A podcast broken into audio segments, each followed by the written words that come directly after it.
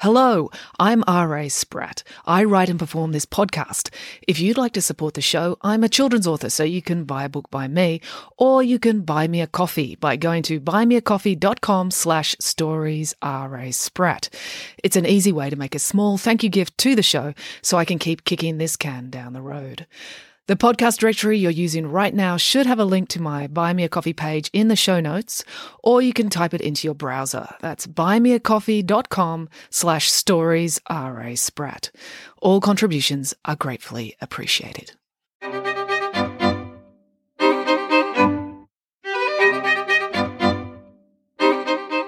Hello and welcome to Bedtime Stories with me, R.A. Spratt. Well, we're still reading my book, The Peski Kids 3, Stuck in the Mud, and we're up to chapter 18, called, which is called The Build, but I'm actually going to read chapter 19 to you today as well, because they're both super short chapters. So anyway, let's start with chapter 18 first, The Build. Here we go.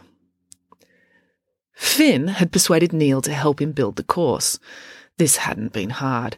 Finn had told Neil that he needed his help and then simply not waited for Neil to reply. This was an easy trick to pull on Neil because he always took so long to reply to anything. Sometimes he could take two or three days just to answer the simplest question like, Do you need a haircut? or Would you like a burger for dinner? This is going to be the best mud run course ever, said Finn, as he unrolled his plans to show his friend. There's going to be a mud launcher, mud twisters, and a mud fall. What's a mudfall? asked Neil.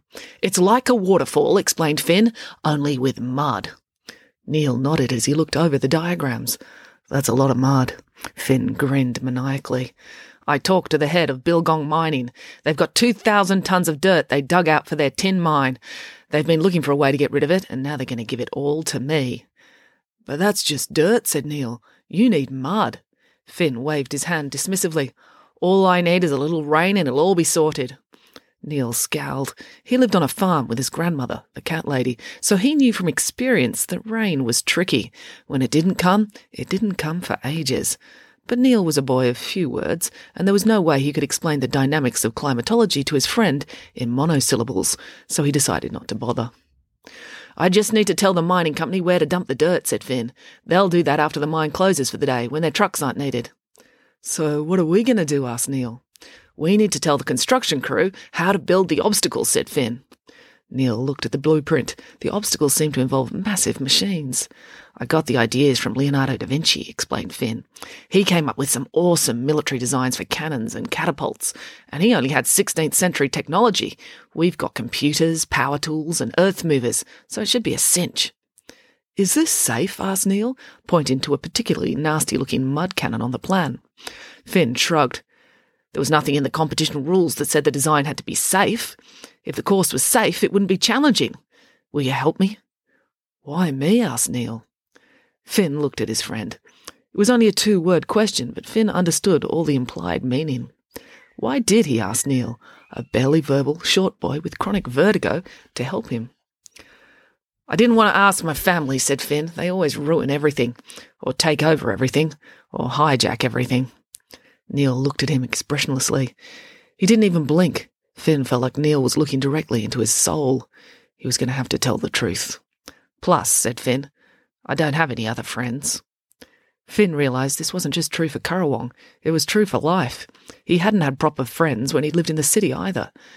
There had been the other boys from the chess club and the D&D club, but they weren't really friends, they were just like-minded people who enjoyed correcting each other. Neil didn't say anything. He nodded once, which Finn understood to mean a blanket acceptance of everything Finn had proposed. Neil didn't have any other friends either. And that is the end of the chapter. But we're not going to leave it there. We'll keep going because that was so short. And we'll read chapter 19 Couple Status. Here we go. We need to look like a couple, said Ingrid. Dad nearly died of a heart attack. It was late on Sunday afternoon. He thought he'd snuck out to the greenhouse unseen. He'd been carefully repotting his tomato plants, but Ingrid's silent arrival had startled him. He jumped and threw potting mix all over himself. Goodness, why? he wailed. People will be watching, said Ingrid enigmatically. Dad looked about at the inside of the greenhouse, checking for hidden cameras or even hidden people. Who? he asked. Who knows? said Ingrid, with deadpan seriousness. But they will be watching, taking photographs. If we make one mistake, that's it. They'll kill us? asked Dad. No, they'll deport me, said Ingrid. Oh, said Dad. Of course, that would be bad too. I will go in this mud race, said Ingrid. You will come and cheer for me. Dad winced. Do I have to? I hate sport. It seems so pointless and sweaty. Yes, you have to, said Ingrid. It is a big event. Everyone in town will go. It will look odd if you're not there. Your children are competing. I suppose watching children play sport is what normal parents do, said Dad to himself. He spent so much of his life worrying about being killed by enemy agents that he had not done much normal parenting. Constant fear of death was a good excuse, but children didn't care about excuses. They wanted their parents to be like other parents, or at least not weirder than other parents. He really should make an effort. Will it take long? He was thinking of his seedlings again. He didn't like to leave them on a hot day in case they needed misting. Hours, said Ingrid. Oh, said Dad. And when we are there together, said Ingrid. She paused because she knew he would not like what she had to say next. We should hold hands. Dad dropped the pot he was holding. Now he had potting mix all over his feet. The poor young tomato plant lay prostrate on the ground, but Dad didn't even glance down. Why on earth would we do that? he pleaded. It is what couples do, said Ingrid. I never held my wife's hand, said Dad. Of course not, said Ingrid. She was an international super spy. She needed to keep both hands free at all times in case of an attack. Dad was taken aback. She told me it was because I had dirty fingernails. He looked glumly at his short, stubby nails. Ever since his wife's comment, nearly two decades earlier, he had conscientiously scrubbed his nails and kept them clipped every day. But it must have been a lie. She wouldn't have cared about the dirt. She didn't care about getting blood on her hands that time in the restaurant when she broke the assassin's nose with her fist. There will be no need for kissing at this stage, said Ingrid impassively. Oh, thank goodness, said Dad, clutching his chest as his heart started to palpitate at such a terrible thought. And that is the end of the chapter, so we will leave it there. Until next time, goodbye.